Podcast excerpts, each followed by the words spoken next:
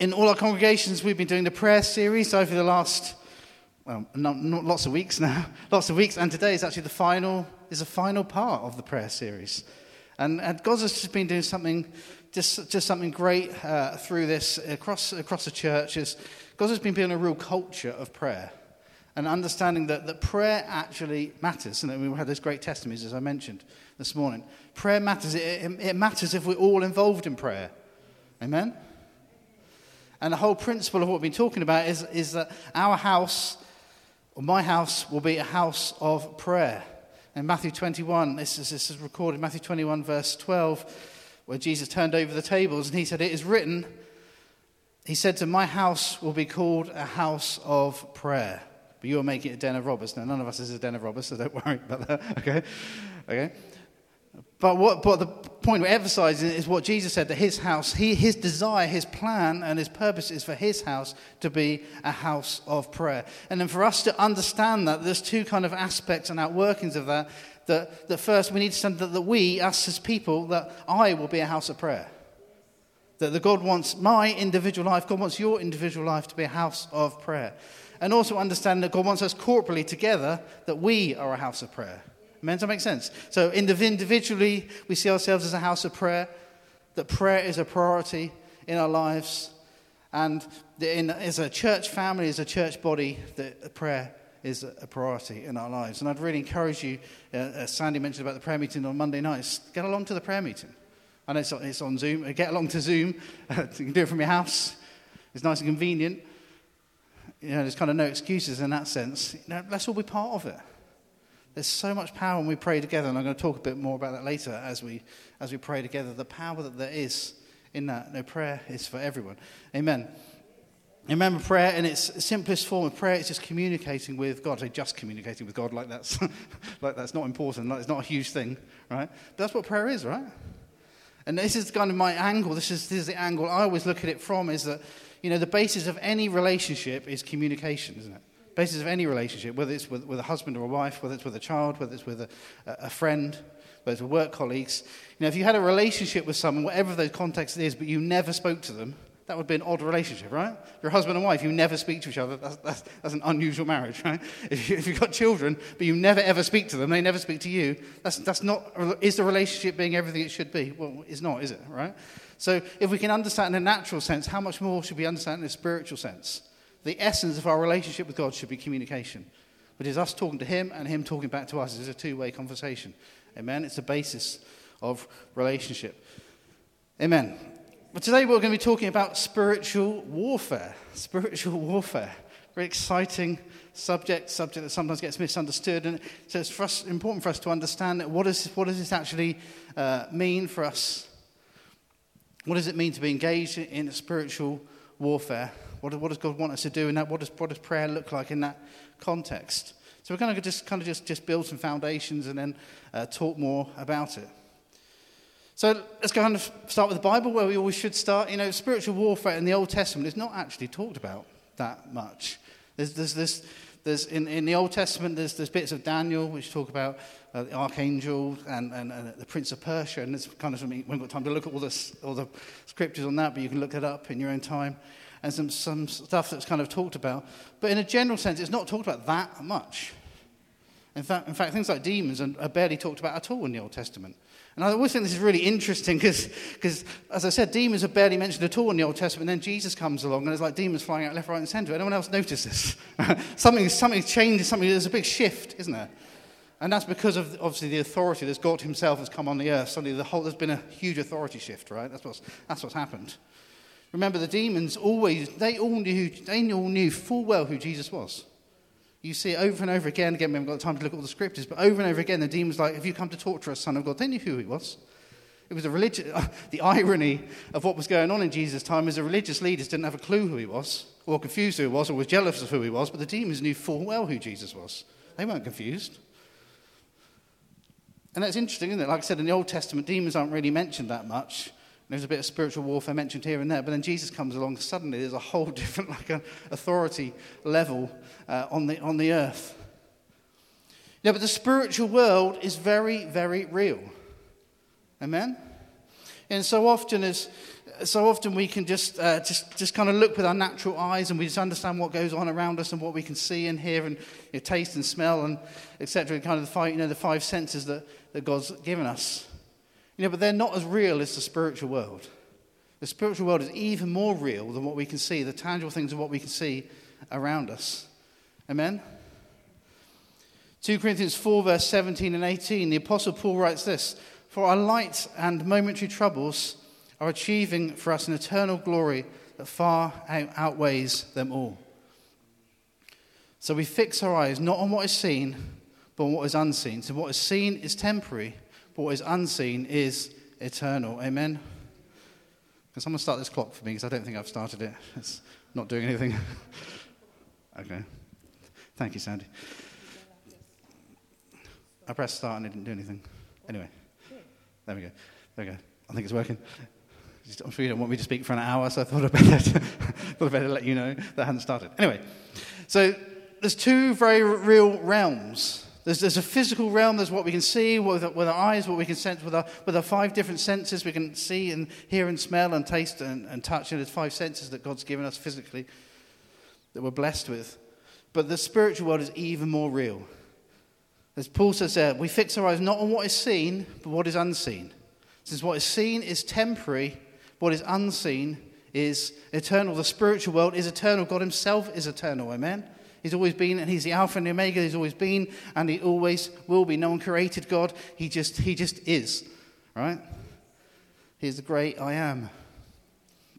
So what is seen is temporary, because what is seen the reason it's temporary is because it's created. Now, we're created, aren't we? The world's created, the universe is created, we as humans are created, but God is not created. He goes, he goes beyond that. He operates completely outside of time and space. He, he, he is eternal. And Paul's encouraging us there to fix our eyes on the spiritual. Because so often we can be looking at the circumstances around us. But what Paul's saying, no, but no, don't fix your eyes on what's going on around you. Fix your eyes on what is unseen. Fix your eyes on Jesus. Amen? You know, and as you do that, it, it very much, it really encourages me because it totally changes your perspective on what's going on in your world. You know, sometimes I think about this, you know, when, when, when we're in heaven, all our kind of our momentary troubles on this world, they're going to seem so, they're going to seem so uh, kind of small, aren't they? and kind of arbitrary. And you kind of think, why in the world did I used to worry about those things? Here I am in the presence of God forever, and I used to worry about how I was going to pay, how I was going to pay for that, how I was going to do that, and how I was going to do that in time, and all those kind of things that they can be real anxieties. I get that, but you know, when we fix our eyes on Jesus, it changes our perspective about things. Amen. Because it gets our eyes off of ourselves and our focus is on Him, who is who is unseen. We can't, we can't see God, but we know He's real, and He's much, even more real than the physical, tangible world. Amen? So, this is kind of where spiritual warfare fits in. That what's going on in, in this world, there's a lot going on spiritually that we can't necessarily see with our, our physical eyes, but there's a manifestation of it physically. What is going on in our world? There's a whole spiritual battle going on in our world right now. You know, every, every war that happens, every, every battle, every, every bad, bad stuff that you might see on the news, there's spiritual stuff going on behind it all, right? And so when we, when we understand that and get, and have a revelation of that and understanding of how that, how that operates, then it changes our whole perspective um, on what's going on in our world. It's a spiritual battle going on.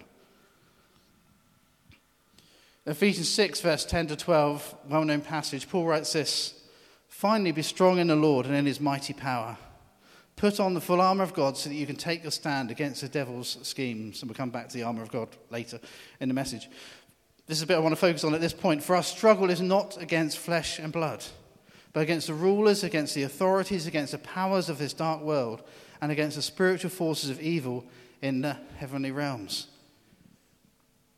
You know, this is, what, this is what Jesus was doing. This is the battle that Jesus was engaged in when he was on the earth. We heard it earlier, didn't we? This, the thief comes to steal and kill and destroy, but Jesus came that they might have life, that we might have life to destroy, and it's also another scripture says he, Jesus came to destroy all the works of the evil one.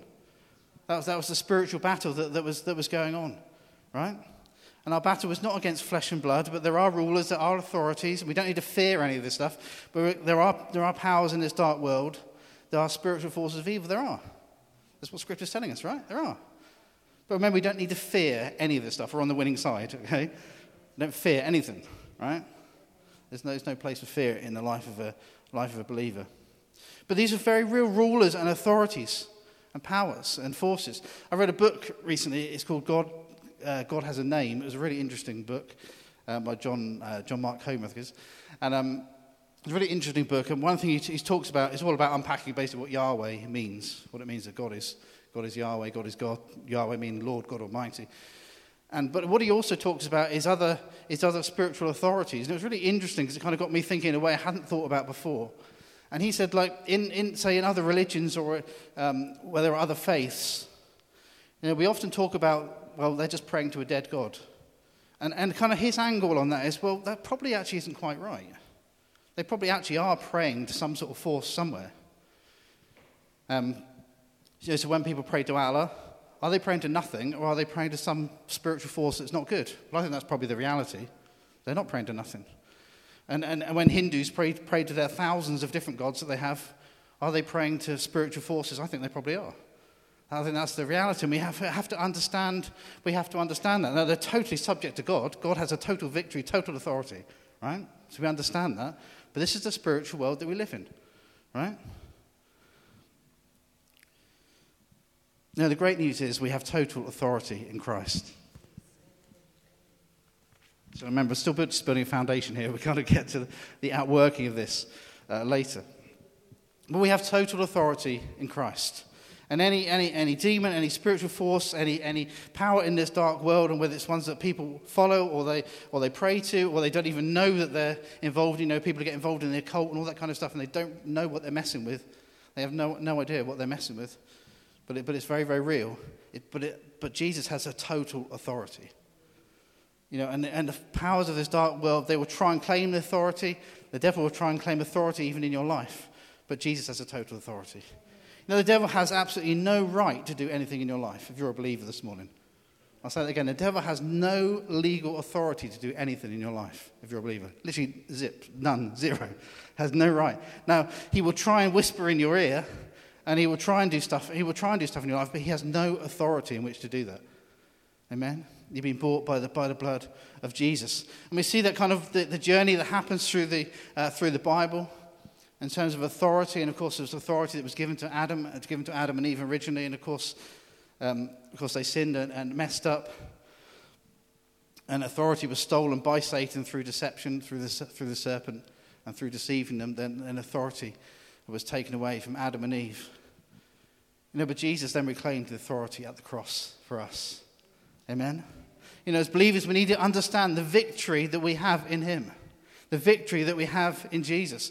Colossians 2, verse 13 to 15 says this Paul writes, When you were dead in your sins and in the uncircumcision of your flesh, God made you alive with Christ.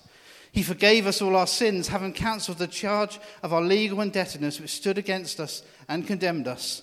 He has taken it away, nailing it to the cross. And having disarmed the powers and authorities, he made a public spectacle of them, triumphing over them by the cross. Amen. That's what the cross means for us. That's what Jesus did on the cross for us. To disarm the, the, the principalities and powers, he made a public spectacle of them. Remember, they thought the devil thought that, that he'd won. If, if the devil had understood, remember, the devil is not all knowing like God is. If the devil had understood what the cross was going to mean for him, he would have done everything to stop Jesus going to the cross. He thought it was victory. He thought the Son of God is dead. He thought it was the ultimate victory. But he didn't know that God, it was God's plan all along. Amen. And he made a public spectacle of, of the, of the, uh, you know, the authorities and the powers. Jesus completely disarmed them. He took the keys of, of even death and Hades itself. Jesus now has those keys. Amen. Has defeated the power of sin and, and death once and for all. Once and for all. You know, a couple of people earlier were talking about, talking about a death. You know, even, even in death, there is no defeat for the believer in death. Just want to kind of just, just, just just kind of stick that, I'm uh, kind of digressing a little bit, but there is no defeat in death. Now, Paul says, you know, where, O death, is your victory? Where, O death, is your sting? Even, even, when, even when we leave this earth, there is, that is not a defeat for a Christian. In fact, it's the greatest glory that we're ever going to experience, amen? And, uh, and my mum passed away nearly, nearly 10 years ago, and this has totally changed my perspective of, of what, what heaven, the reality of heaven, and what that means for us. Amen? At the time, at the time when she was unwell, uh, God kept speaking about it. The, the reality of what Paul said is to live as Christ and to die as gain. Paul, Paul kept almost like, almost like begging God, can I please go and be with you? because it's far better. So remember, even in death itself, and of course we're believing for healing in all these situations, we absolutely are. Amen, because that's, that's God's will. Amen. So we absolutely are believing for, for healing and restoration and health and wholeness. Amen. But even when death happens, it's not a defeat for a Christian. It's in fact, it's the ultimate victory. Amen. There is no more sting in death. Amen. Jesus won the power of death and will be in God's presence forever. Amen.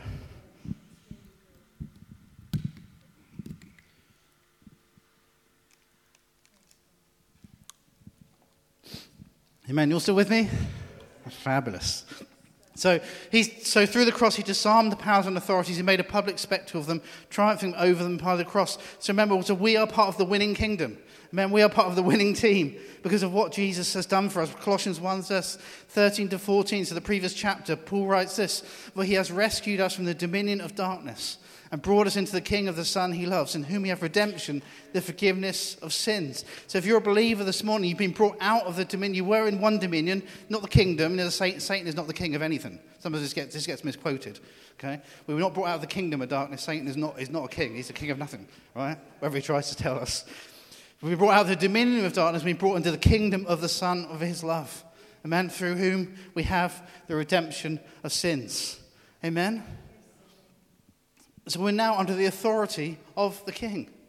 Amen? You know, it should be easy for us to understand. In our, in our country, we live in a kingdom. It should be easy for us to understand this, this principle, right? About kind of how it works. We live in the UK, the United Kingdom, and in a spiritual sense, you know, we live in a kingdom. Amen? There, there, there is a king, and he has total, and in this, talking about in the spiritual sense, not the physical uh, King Charles, but talking about in the spiritual king, he has total authority. Amen? And this is where it fits in that Satan has no legal authority over us. God has total authority. We've been bought at a price. Amen? The price, of, the price has been paid once and for all. So Satan has no authority over your life. I just want to just encourage you, just encourage you be in that. Amen? He has, no, he has no right to do anything negative in your life. He has no right to do anything in your life. He has no right to whisper in your ear. He, has no right to do anything.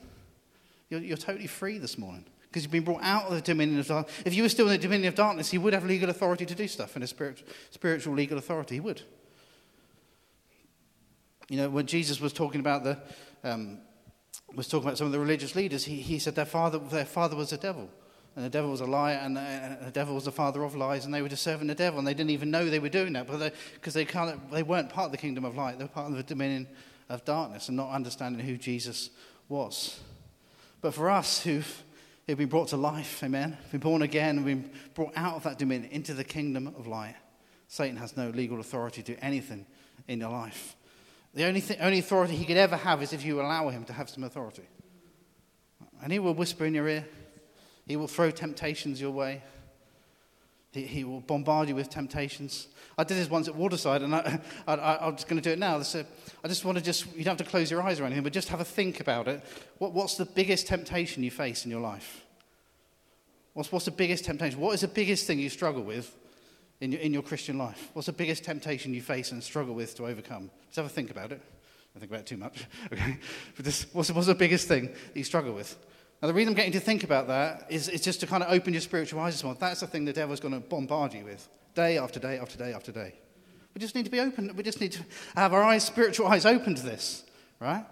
So the devil will bombard you with stuff. Remember, temptation itself is not a sin, but when we give in to temptation and allow it to become a, that thought to become an action, that's when it becomes sin. But of course, we know well, Jesus will forgive us if we confess our sins. Amen. He's faithful and just to forgive us purify us from all unrighteousness. Praise God for that. But Satan has no right to do it in your life. He will try and do stuff in your life. He'll bombard you with temptation, bombard you with thoughts. He'll, he'll, he'll bring circumstances in your life. He'll try and wind you up, but try and make you, make you angry and frustrated. You know, if you're believing God for a promise, he'll do just like he did with Adam and Eve. Say, Did God really say? That's what he will do that. So we just have to have our spiritual eyes open. Amen. But remember, he has no right to do anything in your life. Okay? 1 John 4, verse 4 John writes this You, dear children, are from God and have overcome them, because the one who is in you is greater than the one who is in the world. Praise God. Amen. Remember, the devil is totally defeated. He knows that his, he knows that his time is up or his time is, time is coming. There's going to be the final judgment. He knows that. Amen. So, in, in, our, in our lives, in, in this battle of spiritual warfare that's going on, let's not ever let the enemy in. Amen? Don't let the enemy into your life. Don't let him into your thought life. Amen? Now, the Bible says, resist the devil and he will flee. Submit yourself then to God, resist the devil, and, and he will flee. We'll come back to that scripture in a minute, but that's, that's the reality. The devil has no right to do anything. Don't, don't let the enemy in. Man, don't let him into your thought life. Don't let him into your family's life. Amen. So we'll come back to that in a second. I just want to look now look at kind of the Great Commission. So remember, this is all talking about the authority and what Jesus done on the cross by rectifying the, you know, the mistakes that Adam made. The Bible describes Jesus as the second Adam because he rectified everything that went wrong with the first Adam. Matthew 28, 18 and, 18 and 19 is a great commission. We talk about this loads as a church, but Jesus approached and, a breaking the silence, said to his disciples, All authority, or in the Amplified, all authority, all, all power of rule in heaven on earth has been given to me. Go then and make disciples of all the nations, baptizing them in the name of the Father and of the Son and of the Holy Spirit. So, so here it clearly illustrates all authority now been taken back by Jesus through, through what he did on the cross. All authority was, was his. Amen. But what's, what's so amazing, because that's, that's amazing in itself and that's brilliant and that's uh, amazing, but that actually makes a difference to our everyday lives in this battle of spiritual warfare, this spiritual battle that we're in, the spiritual reality that we're in. Because Jesus then says, Go then. Go then. And what he was saying is, Go then in this authority. All authority on heaven has been given to me. Go then and make disciples. But go in that authority. Amen? And the apostles, they, they, they, totally got this. And you read this in the book of Acts, obviously following straight on from this after Jesus has ascended. And you see all this, the great stuff that happens in the book of Acts is because they walked in that authority. They got it, they had a revelation of that reality. All authority on heaven and earth had been given to Jesus, but now it was, it was a delegated authority that had been given to them. They could go in that authority. Amen? I just want to read Acts, uh, a story from Acts chapter 3. Well known, well known scripture, but it says this Acts 3, verses 1 to 10. One day, Peter and John says it's only the third chapter of Acts, not long after Jesus ascended and, and said, made that statement, All authority in heaven and earth be given to me, go then. Acts 3, verses 1. One day, Peter and John were going up to the temple at the time of prayer at 3 in the afternoon. Now, a man who was lame from birth was being carried to the temple gate called Beautiful, where he was put every day to beg from those going into the temple courts. When he saw Peter and John about to enter, he asked them for money. Peter looked straight at him, as did John. Then Peter said, Look at us. So the man gave his attention, expecting to get something from us. All the guy was really, all he was after was money. It wasn't even after healing, right? But verse 6 Then Peter said, Silver or gold I do not have. What I do have, I give you in the name of Jesus Christ of Nazareth. Walk. So they understood this, this revelation they now had that all authority in heaven and earth had been given to Jesus. It's not their authority, and this is true for us. It's not, it's not actually our authority. All the glory goes to God. Amen. It's Him that carries all the authority. But, it, but God has allowed us to, to go in that authority, to do things in that authority. Amen. It's delegated it to us. Verse, verse 7 is a great story. Continuing, taking him by the right hand, Peter helped him up, and instantly the man's feet and ankles became strong. He jumped to his feet and began to walk. Then he went with them into the temple courts, walking and jumping and praising God. When all the people saw him walking and praising God, they recognized him as the same man who used to sit begging at the temple gate called Beautiful. And they were filled with wonder and amazement at what had happened to him. So, what an amazing encounter happens here. This guy, this guy's life is radically changed. Remember, he wasn't even looking for healing. He was just, just wanted some food, uh, wanted some money, presumably for food and, and drink to survive. But what they said to him, silver and gold I don't have, what I do have, I'm giving. In the name of Jesus Christ, now rise up and walk. They understood that delegated authority that they've been given. That in the spiritual world that they were operating in, that they could, they could walk in authority. You know, and we can walk in that same authority. Amen? Because of what Jesus has done. Amen? It should encourage you this morning. It encourages me. Amen? And remember, it isn't our authority. No, absolutely. All the glory goes to Him. It's not our authority because we haven't done anything, right? We, have just accepted the reality of what Jesus has done on the cross for us. It's a, it's a, it's a free gift. You know, it's, it's, a gift of grace, unmerited favor, everything we have through Jesus. We, we've, we've done nothing other than accept it. So it's God's authority, or authority that Jesus has, but we can walk in that delegated authority. Jesus wants us to walk in that authority, to understand who we are in Christ. Amen? 2 Corinthians 10, verse 3 to 5, Paul writes, For though we live in the world, we do not wage as the, as the world does. The weapons we fight with are not the weapons of the world. On the contrary, they have divine power to demolish strongholds. We demolish arguments and every pretension that sets itself up against the knowledge of God. And we take captive every thought to make it obedient to Christ. Amen? So again, making, Paul's making this point that we're in a spiritual war. We're not waging war as the world does. It's not some a natural war that we're taking place with. And the weapons we're fighting with are not, are not natural weapons, are not guns or, or swords or spears or, or anything like that. But, but they're not the weapons of this world, but they're, they're spiritual weapons that we can operate in. And they have divine power to demolish strongholds. And, and prayer, and this is where, to kind of bring all this stuff together, this is where prayer fits in. Prayer itself is a spiritual weapon. Amen? This is where we can operate in spiritual warfare. We can operate in the authority, that delegated authority that Jesus has given us. Amen? You know, sometimes seeing our prayers answered, it can involve dealing with the unseen spiritual realm. It can involve, it can involve dealing with that and seeing, seeing breakthroughs in that or seeing strongholds being broken down. You know, but we can pray in authority that Jesus has given us. We can pray in his name. What a wonderful name that is, the name of Jesus. The name Jesus meaning Yeshua, uh, meaning Yeshua saves. The Lord God Almighty saves is what Jesus means. What an incredible name. Yeshua is, or Jesus in English. What, a, what, a, what an amazing name. And the power that's carried within that. Because all authority on earth and, and on heaven and earth has been given to him. Amen? Amen. Just encourage you this morning.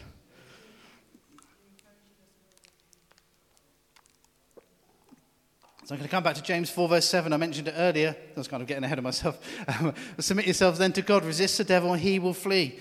Flee from you. So when, when temptation comes your way, let's look at some different aspects. When temptation comes your way, and a devil will try and put thoughts in your head or try and t- or tempt you to, to do stuff that you know this is not godly.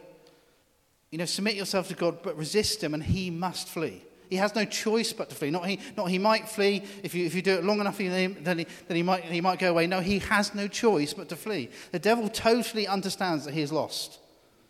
As, as I said, he's not all knowing because he would never have allowed Jesus to go to the cross. He would have done, he would have done everything to try and stop that from happening. He wouldn't have been able to stop it, obviously, but he would have tried to stop it. Okay? It was God's plan.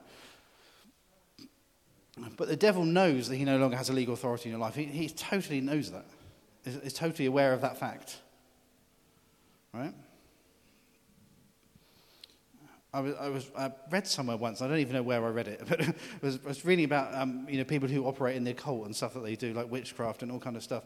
And, and um, it, was it was a Christian thing about it. It wasn't just like reading odd stuff. Okay, so it was, it was talking about Christian in a Christian context. And what it was talking about, how much people who are involved in witchcraft, you know, people who really get deeply into this stuff, um, and it's very satanic and, and not good, they, they absolutely are terrified of the name of Jesus absolutely terrified in the name of Jesus. They, they know full well that, that the, the power that is carried in that name. They know full well the authority that is carried in that name. And of course, you see that, as, as I mentioned earlier, when, when Jesus, was, Jesus was just kind of like walking down the road and, and, demons were flying out left, right, and center. Jesus wasn't even casting them out half the time, right? They, they knew full well who he was, and that's just, just as true now as it was then. The demons recognize the authority that Jesus has. Amen? So resist the devil, and he has no choice but to flee. He has no right to cause sin in your life. Remember, our sinful nature has been dealt with anyway. It's been nailed to the, it's been nailed to the cross. But we will be tempted to sin, and sometimes we do mess up, and, and we just have to confess it and put it right. But the devil has no right to do anything in your life. If he puts thoughts in your life, he has no choice but to flee. Resist him. Amen? There's people who take authority in situations in our lives. So too, too many, I'm just going to kind of say this, but I think I can say it as a pastor. Okay, this is not judging anyone. I don't even know most of you anyway. Okay, but too many Christians are just too too passive. They're just too laid back about everything. Well, this has happened to me, and woe is me, and then this happened, and then this happened. It's like, man, take some authority over this stuff. This is kind of like grab people sometimes. I wouldn't, obviously, that wouldn't be ethical, right? But just, just kind of just, just to encourage people, like, no, resist this stuff. You don't have to accept this stuff in your life. Take authority over this stuff. Take authority over your family. You know, take authority in your finances. Take authority in your circumstances, in, in this thing you're believing for with healing, as, as, as, people have mentioned earlier about bad reports they've had from doctors. Take authority in these situations. Never be passive Christians. Amen? Sometimes we can just be so kind of just laid back, and we just allow things to happen, uh, allow things to happen in our life you know, the way, the context I always see it is like, it's like the difference between being proactive and being reactive. And too many Christians are just reactive in the sense that they just things happen in their lives and then they react to those things in their lives. Whereas proactive Christians are Christians that just like to stay focused. So when, when, when a circumstance just, just comes their way, they're already dealing with it. They're already taking authority over it. They say, no, in the name of Jesus, that is not going to have any authority in my life. Amen? Now, I'm going to see the goodness of the Lord in a land of the living. You start quoting scripture. We'll talk about that a bit more in a second about the power of scripture. But you start quoting scripture over that situation. Now, what does God's word say about it? Now, what does, not, what does a doctor say? And I thank God for doctors that they're great, they're highly trained, they're brilliant. Okay, but, but what does God say about the situation? Amen? But so often we can just be so passive and just kind of just, you know, just kind of laid back. Oh no, another thing's gone wrong again. No, let's be people who are proactive. We walk in the authority that Jesus has given us. Amen. We see those strongholds broken down. Amen. And in, in, in our area, then what's going on around, around here, let's see the, the strongholds in Waterlooville broken down. You know, the reality is there are spiritual forces in this area that don't want this church to be successful. Let's be real about this stuff. That's, that's absolutely happening. That is going on. I, knew of one church, the church is quite local. It hasn't happened to Family Church, or not knowingly anyway, but one church local to us, which is another Pentecostal church, where there, there was kind of the witchcraft going on in the area, and they kind of put some like uh, satanic symbols and stuff outside the church on, on, a Sunday, on a Sunday morning. There was another one, another church about, because witchcraft is quite strong in the New Forest um, in some parts. And um, there was an, another church where there was kind of like a dead sheep, and they'd put it on like the, the and sacrificed it and put it on the like the, the like the plinth of the of the church entrance. That's about a year ago or so. This is, this is real stuff. There, there are people who don't want this church to be successful, right? But we don't have to fear any of the stuff. We just take authority over it. So they have no right. Amen? Let's take back our, our authority and take back our, our rights. Amen? In, in God. Praise God.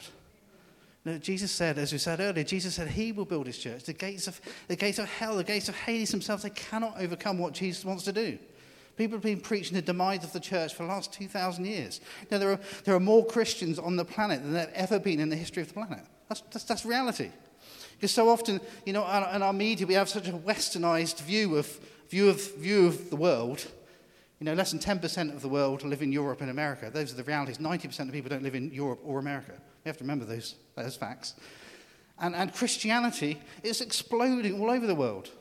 In, in, South America, in China, the more they press it in China, the more they, there's estimated 100 to 150 million Christians just in China. The numbers are huge. There are more Christians on earth than there have ever been in its history. We have to remember this reality. The church, the church of God, the, the more and more it's preached that it's going to be, you know, the, uh, about its demise, or the more they try and persecute it, the more it grows. I was reading yesterday about 100, um, you know, all this kind of horrible stuff is happening in Israel and Gaza at the moment. There's 150, I think it was last week, 150 Gazans, a church was reporting this in Gaza, 150 Gazans who are Muslims uh, came to know Jesus last week because they all had, they had a very similar dream about who Jesus was. You know, Muslims, I'm sure you probably know, Muslims believe in Jesus. They believe he's a prophet, but obviously have a very different view of what we have. But they do believe in Jesus and, and he existed. But they had this, this, this dream about who Jesus was as, as their Savior and as their God. Amen. And 150 were saved uh, last week. You know, God is doing amazing things across this planet. So never ever lose sight of that, of what God is doing. But that comes down to the, the, the fact and the reality that Jesus will build his church and the devil and, and anyone who kind of works for him has got no right and it's not, it's not going to win. Jesus is on the winning side. And if he will build his church, he will build his church. Amen. Thank God for what he's doing all across the world. But let's also be believing that for Britain. Let's be believing that for, for Hampshire. Let's be believing that for Waterlooville. Amen. And across the south of England. That Jesus' uh, church will be built. Amen. And the gates of hell will not overcome it. Praise God. God is good. Amen. So let's be people who take authority. Let's be proactive, not reactive. Amen. People are focused on, on God. When, when circumstances come our way that might be difficult, we're not, we're not shocked. We just, we, just, we just walk in authority. Then that's not going to have that's not going to no right in my life. There might be stuff going on in your family's life. There might be stuff your, your, your kids, you may, your kids might have got wrapped up in all sorts of stuff, or getting distracted at school, or getting in with the wrong crowd. Take authority over those situations. Amen. Let's not be passive about it. Take authority in the spiritual realms. You know, what, what, you do in terms of prayer and, and, and taking authority over that, it's, it's great that any kind of conversation you could have with your, with your children, as important as those things are, take authority over it. The devil has no right to claim your kids. Amen? As for me, as myself and Wendy, uh, we've always just believed this is, you know, what Joshua says, for me and my house, we will serve the Lord. And we'll keep on, we'll keep on believing that. And through every challenge, we'll keep on believing that. Amen? Speak that over your, speak that over your children and over your family. Amen. Amen. So let's get on to the armour of God. Time's going quick. Let's go on to the armour of God as we start to come towards a close. So Ephesians 6, verse 11. We read this earlier. It precedes a bit about our battles not against flesh and blood. Ephesians 6, verse 11. Put on the full armour of God so that you can take your stand against the devil's schemes. And the armour of God is an amazing, is an amazing thing in our battle and the spiritual warfare that we're in. And, and the, we haven't got time to list, to list all the different aspects of it, and that could be a whole series in itself, couldn't it? The whole armor of God. You could spend a whole week on each, on each aspect. Okay? But a couple of things I want to say about it is firstly, the armor of God is defensive and it's offensive. It's about protecting us and it's about taking down the enemy. There's different aspects to it. Ephesians 6, verse um, 16 to 17, there's kind of two aspects I want to look at. In addition to all this, take up the shield of faith with which you can extinguish all the flaming arrows of the evil one. Take the helmet of salvation and the sword of the Spirit, which is the word of God. So, two I particularly want to focus on the, the shield of faith and the sword of the Spirit. Now, Paul was, it, it, the Bible tells us that Paul was a Roman citizen. You know, the, Rome, the Roman army, they, they dominated kind of Europe and the whole area um, at that time. The Roman army were kind of the most feared army probably in history, I think more than likely. And this is kind of the, the, the, image that Paul would have had in mind. These great Roman soldiers had these massive swords, these incredible kind of rectangular shields. We're going to look at a picture in a minute, but not quite yet. Okay? But these, these huge shields that they had, these huge swords that they had, and they, and, and they were incredibly feared. And, and if you kind of know your history, they took right across Europe, including most of Britain as well. But this is kind of the soldier that Paul would have had in mind. Take up the shield of faith, which is which you can extinguish all the flaming arrows of the evil one, and, and, and take up the sword of the Spirit, which is the word of God. Amen? So, so remember, so the armor of God is it's offensive and it's defensive. So the shield of faith we can use to extinguish the flaming arrows of the enemy. But everything the enemy tries to throw at you, every circumstance, every situation, we can see those flaming arrows extinguished. Amen? The Bible says that no weapon formed against us will prosper. Isaiah 54 17, that's in. No weapon formed against you has any right to prosper in your life. So if, if, you're, if you're battling some situations right now, if it feels like you're just being bombarded by the devil, there's like arrow after arrow after arrow after arrow, I just want to encourage you someone, just rise up in faith this morning. Rise up your shield of faith. Amen? Because remember, the devil has no right to do anything in your life. He will try, but he has no right. Amen? Let's increase our faith, increase our expectation. Know, faith ultimately is trusting in God, believing who He is. He is who He says He is, and He can do what He said He can do. That's ultimately what faith is. Believing who God is, who He says He is, and He can do what He said He can do. Amen? That God can do immeasurably more than all we can ask or imagine according to the powers that work within us. Ephesians 3, verse 20. You know, that's the reality. This is the God that we serve. Amen? So be encouraged this morning. If you feel that you're dealing with loads of uh, flaming arrows of the enemy at the moment, just issue after issue after issue after issue, I just encourage you to raise a shield of faith this morning. Amen. And your trust in God. So, as well as being defensive, it's also offensive. It's also about taking down the enemy. It talks about the sword of the Spirit. So, remember, this is two, um, there's loads of great stuff about the armor of God, but the two specifically I'm focusing on the shield of faith and the sword of the Spirit. It says the sword of the and to take up the sword of the Spirit, which is the word of God. You know, this is an incredible book that we've been blessed with. This is, this is, a, this is a gift to us. This is a gift to us as believers. Amen. Amen. Because it is, it is sword. That's what, what way Paul's describing it here. You know, notice when, when Jesus was in, was in the desert, just before his ministry, his three years of ministry started, he went to the desert, and this was all part of, part of God's plan. But as, as he was there, and the devil tried to tempt him, didn't he, in three different ways. And each time, I haven't got time to look at it all this morning, but each time Jesus said, It is written, didn't he? That's how he counteracted it. It is written. He used his sword of the Spirit. Amen? He, he used his sword. Amen? So I'd encourage you to be people who know, know Scripture.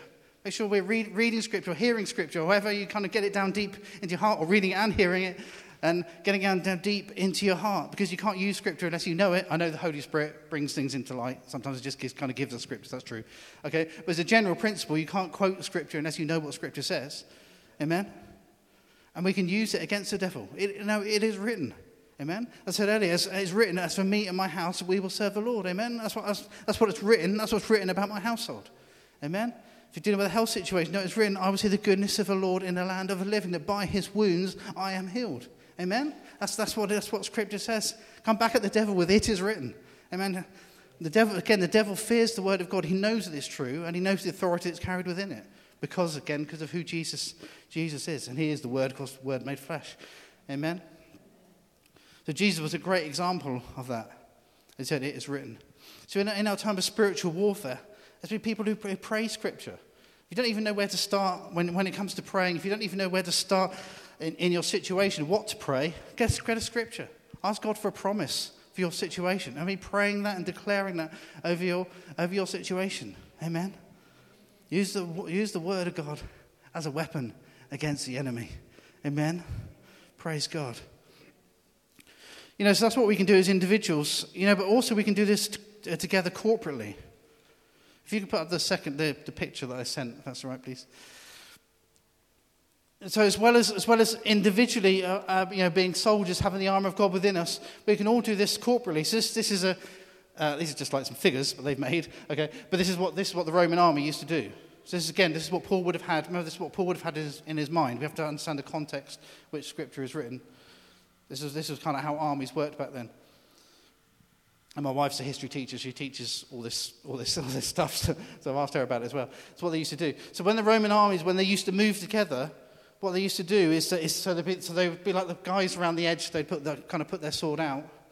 But also then they put the shields around them. It's called, it was called the tortoise, is what we used to call it, because it's making like a hard shell over them.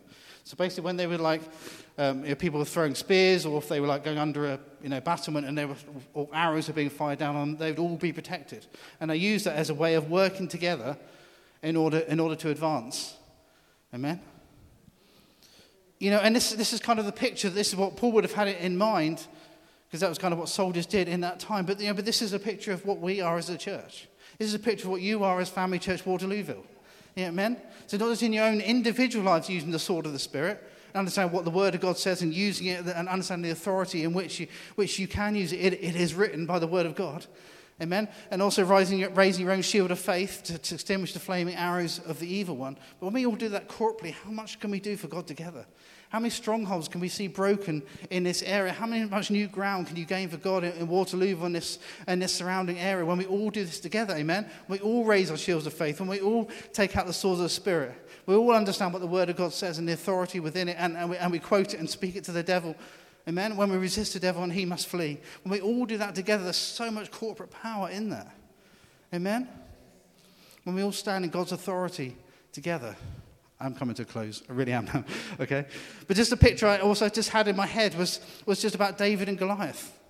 I'm reading through 1 Samuel at the moment, and just about to get to David and Goliath. Um, but yeah, reading through that at, at, the moment. And I love the story of David and Goliath, but I think it's got so many kind of spiritual context to it. You know, and that whole amazing story of God calls David, and, and he's kind of a young shepherd boy, he's probably a teenager at the time and, and brings down this massive giant who, who'd been bringing fear into the Israelites. And we haven't got time to look at the scriptures, but so read it for yourself. I think it's chapter 17, I think it's 17 and 18. And, um, and 1 Samuel. And just that amazing story of what happens. Is, is, is, Goliath, is this giant was coming out to goad the Israelites day after day after day after day. And David was like, this is not good. This is not right.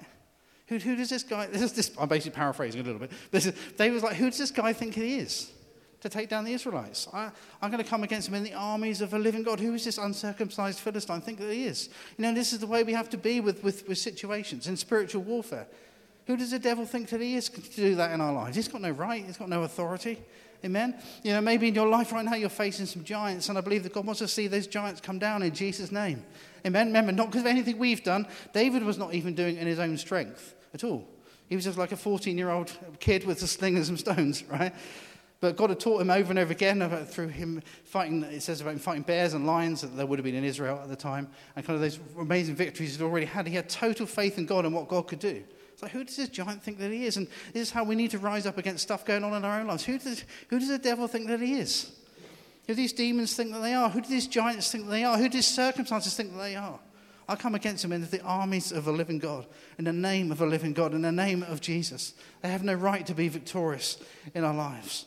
And if that's you in your life right now and you're facing some big giants, giants of health or financial situations or, or family situations or people in, your, in your family that you're believing for or spouses that, don't yet know God or whatever the situations may be, I believe that God wants to see those giants defeated in the mighty name of Jesus. Let's stand to our feet.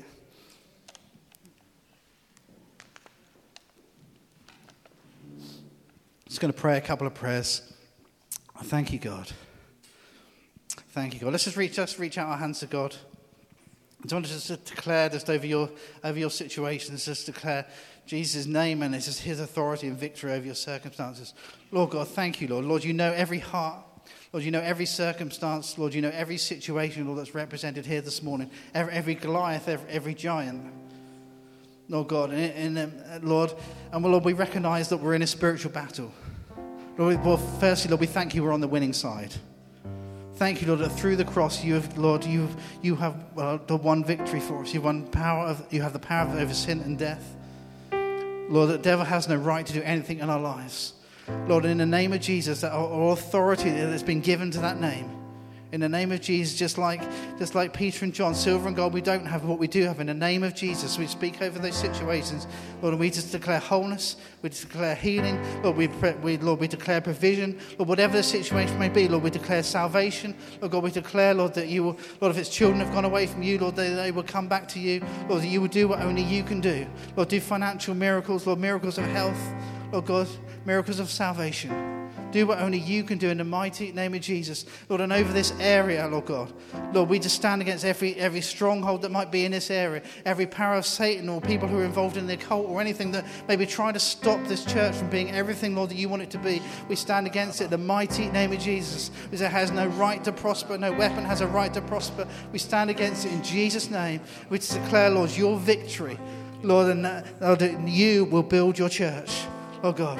And even the gates of hell themselves, the gates of Hades cannot stop, Lord, what you desire to do in this area. Lord, we just declare salvation over this area, Lord. We pray, Lord, for the carols next week. Lord, we pray, Lord, that will be significant, Lord, victory in the spiritual battle over this area. Lord, all sorts of other stuff go on in this area. Lord, it'll be about declaring you, about declaring who you are, Lord, why Christmas matters, Lord, why you came as a baby, Lord, that you are Emmanuel, God with us, Lord, why that matters for them 2,000 years after it happens. I pray it be a great declaration of you. Lord, we thank you for the authority we have in your name. And we just, Lord, choose to be people who walk in that authority and to see those giants come down, to see those strongholds broken in the mighty, precious name of Jesus. Thank you, Lord. I'm just going to pray, just pray a second prayer as well, just to remain standing.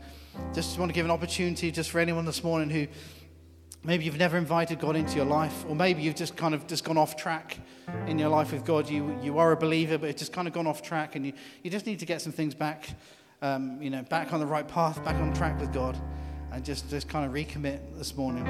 If that's you this morning, I'm going to pray a prayer, and I just encourage you to pray it with all of your heart, and I promise you that God will come into your life. You'll start bringing change. You will know, you will know His peace in your life. Thank you, God. Let's all just pray this together. That's you this morning. Thank you, Jesus, for coming to earth to die for me. I thank you that you love me.